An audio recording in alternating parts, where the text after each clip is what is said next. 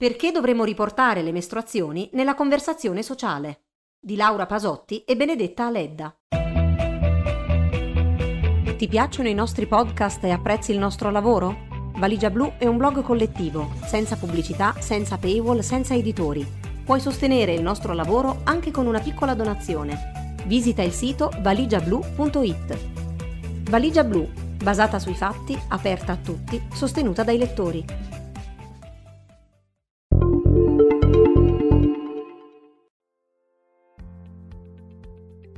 Di cui non si parla, o di cui si parla a mezza voce e con giri di frase, non esiste. Forse è per questo che in Italia, nonostante tre proposte di legge mai discusse e vari emendamenti a decreti fiscali e leggi di bilancio, l'IVA sugli assorbenti rimane saldamente al 22%, come per i prodotti di lusso, perché abbassarla costerebbe 300 milioni di euro. E la riduzione al 5% dell'imposta di consumo su assorbenti lavabili e compostabili e sulle coppette mestruali, effetto dell'ondata green, non può scalfire un'ingiustizia che pesa e ha pesato economicamente e non solo, almeno sulla metà della popolazione italiana. A nulla finora sono servite le oltre 600.000 firme raccolte da alcune petizioni contro quella che ci siamo abituati a chiamare tampon tax, in una lotta a staffetta che ci si passa tra generazioni perché gli assorbenti siano tassati per quello che sono, un bene primario. La speranza è che nel frattempo le parole facciano il loro lavoro, scavino in profondità, trasformino il nostro immaginario e forse stanno già sprigionando un'energia che cambierà lo stato di cose presenti.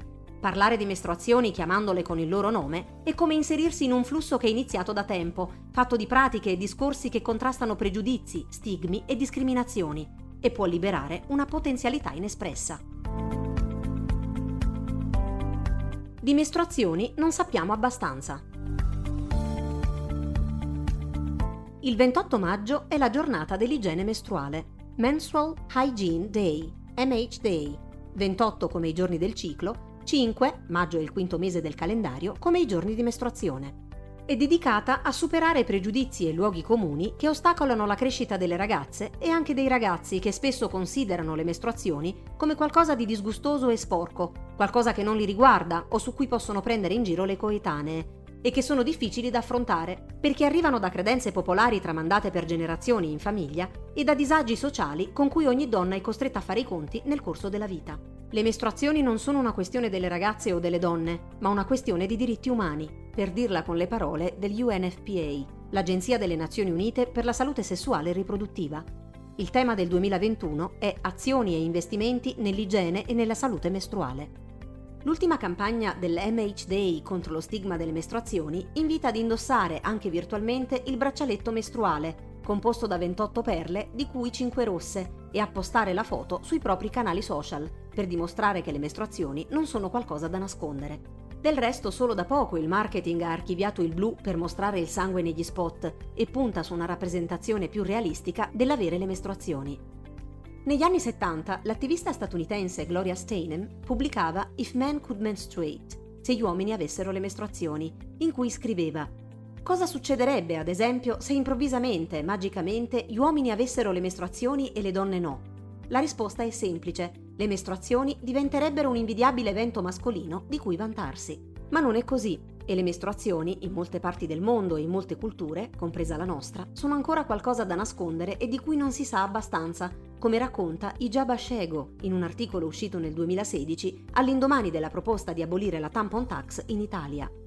Per milioni di persone, avverte l'UNFPA, questa naturale funzione del ciclo riproduttivo espone ad abuso, l'inizio delle mestruazioni può portare a matrimoni precoci e violenza sessuale, violazioni dell'autonomia corporea, stigma, esilio nelle capanne delle mestruazioni, opportunità perse, saltare la scuola a causa di dolore, disagio e o mancanza di prodotti per l'igiene personale e perdita di dignità, mancanza di rifornimenti in contesti umanitari e di rifugiati dove anche le basi come acqua e sapone scarseggiano o non sono disponibili. Le conseguenze di questo persistente stigma associato al sanguinamento pesano sulla salute delle donne, sulla loro istruzione e sulla partecipazione sociale, sull'ambiente. E poi c'è l'aspetto economico. In molti paesi gli assorbenti hanno un costo elevato e non tutte le donne possono permettersi di acquistarli. In tanti, tra cui il nostro, sono tassati come beni di lusso. La mancanza di informazioni sulle mestruazioni è stata la molla che ha spinto la graphic designer Chiara De Marchis Garofalo e la data scientist Francesca Milano a realizzare una serie di infografiche sull'uso dei dispositivi mestruali e un'indagine per raccogliere dati sul ciclo mestruale. Nel realizzare le infografiche per la giornata dell'igiene mestruale 2020 ci siamo rese conto che non ci sono database istituzionali sulle mestruazioni, su quali e quanti assorbenti si usano, quanto si spende per acquistarli, nemmeno l'Istat raccoglie dati su questo tema. E quindi abbiamo deciso di lanciare noi stesse per l'edizione 2021 un sondaggio per rispondere alle domande che ci eravamo poste. Pur essendo parziale, 861 le partecipanti, in gran parte tra i 20 e i 30 anni e italiane, L'indagine ha evidenziato un forte bisogno di parlare di mestruazioni, dello stigma che è associato al ciclo e degli effetti collaterali. 8 partecipanti su 10 pensano che le mestruazioni siano un tabù nel paese in cui vivono. Il 41% ha dovuto nel corso della propria vita saltare giorni di lavoro o scuola a causa del ciclo. Un numero impressionante che ci ricorda dell'urgenza di parlare di congedo mestruale e oltre la metà preferisce gli assorbenti esterni per problemi di scarsa reperibilità e dubbi su igiene, efficienza e convenienza economica di quelli riutilizzabili. Per De Marchis Garofalo e Milano è stata anche un'occasione per acquisire maggiore consapevolezza sul proprio ciclo mestruale e imparare a gestirne le fasi. Quello che noi abbiamo imparato avvicinandoci da sole a questo tema dovrebbe essere spiegato a tutti, perché le mestruazioni sono qualcosa di naturale che fa parte della nostra quotidianità e che non dovrebbe mettere in imbarazzo. L'invisibilizzazione delle mestruazioni, invece, porta a vergognarsi, a nascondere gli assorbenti, a considerare il sangue qualcosa di sporco, a non parlarne. Una questione di consapevolezza e di potere. Se le autrici dell'indagine sono partite da uno sguardo su come le altre vivono le mestruazioni, per poi tornare a riflettere su di sé, l'ideatrice dei Ciclica Days ha fatto l'opposto Valentina D'Amico ha iniziato a tenere un diario mestruale sul suo canale Instagram, raccontando di sé o condividendo articoli e ricerche sociali. Poi, alla fine del 2019, ha deciso di creare un evento, i Ciclica Days appunto, che a maggio 2021 sono arrivati alla terza edizione. Causa pandemia, finora si sono svolti solo online e questo ha permesso di andare oltre il raggio di Milano, la città dove D'Amico vive e lavora come insegnante di pole dance e organizzatrice di eventi, raggiungendo oltre 500 donne in Italia e all'estero, ma per la prossima edizione il format potrebbe cambiare. Il festival ha fatto emergere e sta rispondendo al bisogno di conoscere meglio il ciclo mestruale, attraverso il confronto con persone esperte, tra cui la consulente mestruale Anna Buzzoni e la ricercatrice nel campo della salute mestruale Maria Carmen Punzi, per sfatare tabù e convinzioni sbagliate e riprendere in mano il proprio corpo grazie a conoscenze fondate. Impariamo a non sentirci sole, a non sentirci pazze se stiamo male e non abbiamo risposte è come avere una mappa, quella che avrebbero dovuto darci insieme al primo assorbente al tempo della prima mestruazione, per dirci ecco, funzioni così, ora vai, spiega D'Amico. Rivelazione è la parola con cui definisce l'effetto del festival sulle partecipanti. Per alcune può prendere la forma di rabbia, per esempio per aver sempre sofferto non sapendo come affrontare il dolore in fase mestruale o premestruale, o per essere arrivate tardi a scoprire di avere una patologia, come l'endometriosi o la vulvodinia. Per altre, è il caso di D'Amico, ha preso la forma di una liberazione, potendo cominciare a vivere le fasi del ciclo mestruale con un nuovo passo, grazie a una consapevolezza accresciuta e con nuovi strumenti, smettendo di sentirsi anormali e di colpevolizzarsi. Sapere a quale fase del ciclo si sta andando incontro, secondo D'Amico, permette anche di parlarne con maggiore serenità con chi ci sta vicino e di prendere le misure con se stessa, scegliendo in quali situazioni mettersi. È un grande potere di gestione della propria vita. Migliorare la conoscenza che le donne hanno del proprio corpo e del proprio ciclo mestruale è l'obiettivo di Periodica, la rubrica che Martina Palmese scrive su Hella Network. L'autrice suggerisce alcuni esercizi da praticare tutti i giorni per riportare le mestruazioni nella conversazione sociale, dalla quale sono escluse per effetto di un sistema patriarcale che mette al centro un'idea di normalità maschile, rispetto alla quale le persone con le mestruazioni non risultano conformi. La prima cosa da fare, secondo Palmese, è chiamarle con il loro nome, perché così restituiamo alle mestruazioni il loro potere e a tutte le persone che le hanno la possibilità di raccontarsi, di richiedere che ci sia una maggiore attenzione a livello di politiche, di pratiche e di ricerca. Poi bisogna evitare visioni distorte, come associare variazioni umorali alle mestruazioni. Infine, smettere di fare cose come nascondere l'assorbente nella manica del vestito. La cosa più importante è condividere l'esperienza che viviamo come persone con mestruazioni con altre donne, con altri uomini, perché è un'esperienza assolutamente normale e raccontarla diventa parte della comprensione, afferma Palmese, che accoglie con molta soddisfazione la prima definizione formale di salute mestruale, proposta dal Global Menstrual Collective. In un paper pubblicato lo scorso 29 aprile su Sexual and Reproductive Health Matters, è inquadrata come uno stato di completo benessere fisico, mentale e sociale e non una mera assenza di malattia o infermità in relazione al ciclo mestruale.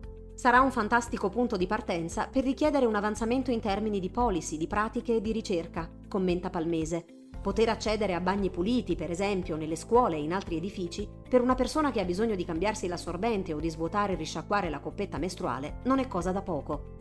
Eppure, solo il Covid sembra aver portato il sapone in alcuni servizi igienici di uso pubblico. Parlare di mestruazioni serve anche a questo, a chiedere più attenzione e nuovi prodotti. Le innovazioni nel campo dei dispositivi mestruali sono state pochissime e Palmese le ricostruisce su periodica, sia dal punto di vista del benessere delle persone con mestruazioni che da quello della salvaguardia ambientale. Per esempio, la coppetta mestruale in silicone, che finalmente si sta diffondendo anche in Italia con un milione di pezzi venduti all'anno, in realtà è nata nel 1932. Siamo state e continuiamo ad essere ostaggio dei marchi dell'usa e getta e lo sono soprattutto le persone in difficoltà economiche. Si chiama period poverty e riguarda molte donne anche nel nostro paese. La period poverty ostacola la cura di sé. Cosa sia la period poverty lo sanno tutte le donne che si sono sentite raccontare in famiglia storie di ragazzine che ancora negli anni 60 in Italia saltavano giorni di scuola per mancanza di assorbenti adatti o per l'impossibilità di cambiarsi fuori casa. E lo sanno ancora le persone con ciclo mestruale che vivono per strada, le rifugiate che viaggiano in condizioni di non sicurezza o di vero e proprio pericolo, quelle che non hanno i soldi per permettersi di acquistare beni che sono trattati dallo Stato italiano come un lusso.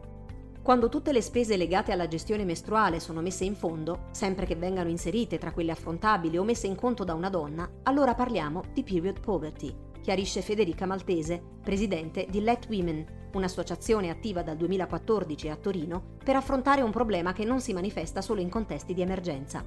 La crisi economica che in pandemia ha colpito soprattutto le donne ha accentuato la difficoltà a spendere in dispositivi mestruali. Chi non li ha eliminati del tutto impiega assorbenti usa e getta dalla composizione incerta, con possibili danni alla propria salute e sicuramente all'ambiente, dato che i tempi di smaltimento di questi materiali in natura sono plurisecolari. La soluzione ideale ai problemi di igiene, salute, economici e ambientali sarebbe la coppetta mestruale, che permette di abbattere il costo delle centinaia di euro l'anno che una persona con mestruazioni deve affrontare, visto che con una spesa di circa 20 euro si coprirebbero 10 anni di sanguinamenti. Ma bisogna provarla, trovare quella adatta al proprio corpo e a questo si aggiungono aspetti culturali che possono renderne difficile l'utilizzo ci sono freni culturali che impediscono alle donne non solo di usare la coppetta, ma addirittura di farsi visitare da un medico e affrontare senza subirli eventuali dolori legati al ciclo mestruale o patologie latenti, come se fosse normale stare male. Tutta questa mancanza di cura verso se stesse rientra nei temi che riguardano la period poverty. Anche se mi sembra che le nuove generazioni abbiano una consapevolezza diversa, sono più tranquille a parlarne, poi che lo chiamino ciclo e non mestruazioni, quello è residuale. A me interessa che siano più consapevoli di ciò che succede nel loro corpo, nota maltese. Per chi si trova in un dormitorio per senza dimora o in un centro per rifugiati, invece, può essere difficile chiedere un assorbente. Qui le donne giovani ci sono, anche se in minoranza, e non è scontato che trovino i dispositivi mestruali offerti accanto alla carta igienica e al dentifricio. Let Women sta lavorando con la Columbia University alla traduzione di un kit sul menstrual hygiene management in fase di emergenza. Negli hotspot che accolgono le migranti sole o con figli, racconta Maltese, si sono accorti che servono bagni dedicati, in cui la donna possa trovare gli assorbenti, cambiarsi e gettare quelli sporchi in sicurezza, senza rischiare di essere aggredita. In collaborazione con i Ciclica Days, per due volte Let Women ha distribuito gratuitamente assorbenti organici biodegradabili alle donne raggiunte dal banco alimentare durante l'ultima edizione del festival, a maggio 2021, ha scelto di distribuire 10 coppette mestruali ad altrettante persone che vogliano provarle ma non possono permettersi l'acquisto. L'obiettivo è fare l'investimento al posto loro e valutare insieme se funziona, se può essere una strada per uscire dalla period poverty. Ridurre la tassazione, poi, sarebbe di grande aiuto. Secondo Maltese è una questione economica, quanto perderebbe lo Stato, e soprattutto è un problema culturale. Ad un certo punto qualcuno si deve svegliare e dire oh ma guarda che questo non è un bene di lusso, non sono tartufi. Non possiamo scegliere di non avere le mestruazioni e invece dobbiamo sempre dimostrare, tirare fuori le unghie, sempre con quel sottinteso un po' paternalistico. Dai, ci sono problemi più importanti. La forma più efficace? Dovrebbe essere un movimento dal basso. Siamo la metà della popolazione italiana, un peso dovremmo averlo. Per eliminare la tampon tax. Le mestruazioni accompagnano la vita di ogni donna per circa 40 anni, arrivano ogni mese e durano in media dai 3 ai 5 giorni. Questo significa che dal menarca, la prima mestruazione, alla menopausa, ogni donna ha circa 520 cicli mestruali. Milena Gabanelli ha calcolato che ogni donna nel corso della sua vita consuma almeno 12.000 assorbenti e li paga come se fossero prodotti di lusso, con l'IVA al 22%. Non siamo i peggiori in Europa, in Ungheria la tassazione dei prodotti igienici femminili è al 27% e prima di noi ci sono Croazia, Danimarca, Svezia, Finlandia e Grecia con aliquote tra il 24 e il 25%. C'è però chi fa molto meglio, a partire dalla Scozia che il 22 novembre 2020 ha approvato il Period Products Bill, una legge che garantisce l'accesso gratuito a prodotti mestruali negli edifici pubblici come scuole, università e college per tutte le persone che ne hanno bisogno, e Nuova Zelanda, Francia e Namibia hanno annunciato iniziative simili. Come riporta My Period is Awesome, piattaforma su salute mestruale, sessuale e riproduttiva gestita dalla ONG svedese Wise Economy Global Association, il primo paese a ridurre il prezzo degli assorbenti è stato il Kenya, nel 2004. Sette anni dopo, lo Stato africano ha avviato un progetto per la distribuzione gratuita nelle scuole e nel 2019 ha adottato un programma di gestione dell'igiene mestruale. In seguito anche Canada, Colombia, India, Malesia, Sudafrica, Ruanda e Australia hanno abolito la tassazione su assorbenti, coppette e tamponi. Il Regno Unito l'ha abbassata dal 20 al 5%, la Francia al 5,5%. E in Italia? Nel 2016 quattro deputati di Possibile, Beatrice Brignone, Giuseppe Civati, Andrea Maestri e Luca Pastorino, hanno presentato alla Camera una proposta di legge per ridurre la tassazione al 4%, quella prevista per i beni di prima necessità una piccola, non così piccola proposta, che toglie una quota di ingiustizia inutile e cattiva e anche solo per questo dovrebbe essere celebrata con giubilo e accolta all'unanimità, scrive Civati nella prefazione di Tampon Tax, il libro in cui Beatrice Brignone ripercorre le ragioni storiche e politiche di una battaglia che riguarda i corpi e la libertà delle donne. Proposta che invece è stata accolta con battute sessiste, critiche, insulti, commenti beceri in Parlamento, sui social e in televisione. Da allora ci sono state tre proposte di legge mai discusse e altrettanti emendamenti bocciati. Perché in Italia le mestruazioni sono un tabù, qualcosa di cui ci hanno insegnato a vergognarci fin da piccole, qualcosa da nascondere e al tempo stesso una fonte di guadagno per lo Stato. Cinque anni dopo quella proposta è nato un movimento dal basso fatto soprattutto di giovani donne che hanno preso la parola su questo tema. Sono diverse le petizioni lanciate per chiedere l'eliminazione della tampon tax. Le prime tre, per numero di firme raccolte, hanno superato ciascuna quota 600.000. Tra queste c'è quella di Onde Rosa, un'associazione di ventenni che oltre a sottolineare che il ciclo non è un lusso, invita a considerare come il costo degli assorbenti sia un problema che grava su tutta una famiglia, uomini compresi. Anche le mestruazioni non si tassano, chiede l'IVA al 4% sugli assorbenti, la ONG WeWorld ha lanciato la campagna Ferma la tampon tax, inserendo l'intervento fiscale in un percorso di politiche per le pari opportunità e di contrasto alla violenza economica contro le donne. Mentre Tampon Tax, assorbenti di lusso, ricorda che è il momento di iniziare a parlare, farci sentire, mettere in luce la questione e soprattutto informare le donne e le ragazze.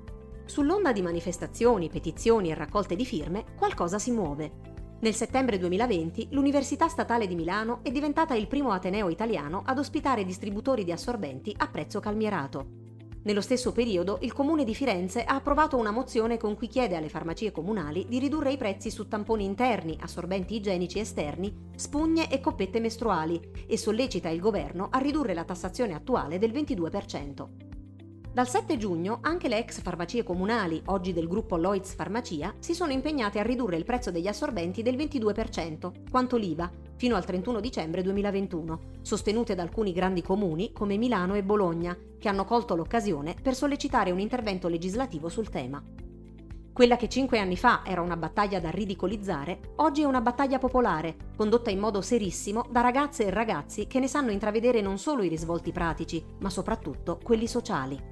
È una battaglia di uguaglianza e come tale va portata avanti, scrive Brignone nel suo libro Tampon Tax. Per creare un nuovo immaginario.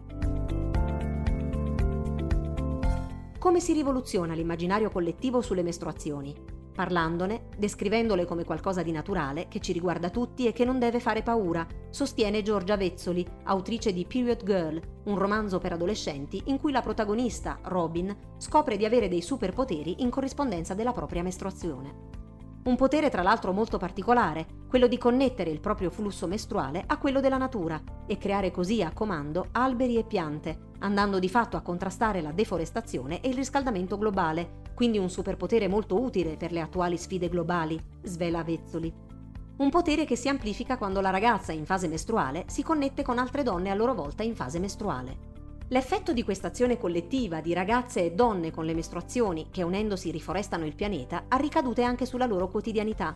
Per esempio iniziano a chiedere e ottenere bagni puliti e distributori di assorbenti nelle scuole.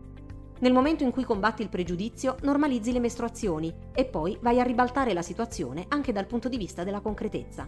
Vezzoli sperava che la scelta di una supereroina come protagonista permettesse al racconto di arrivare anche ai ragazzi, ho un po' di feedback da mamme che lo fanno leggere alle figlie, ma anche ai figli, e questo mi dà molta gioia.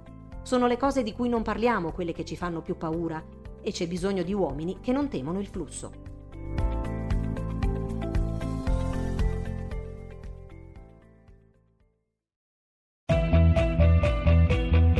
Ti piacciono i nostri podcast e apprezzi il nostro lavoro? Valigia Blu è un blog collettivo, senza pubblicità, senza paywall, senza editori Puoi sostenere il nostro lavoro anche con una piccola donazione. Visita il sito valigiablu.it. Valigia Blu, basata sui fatti, aperta a tutti, sostenuta dai lettori.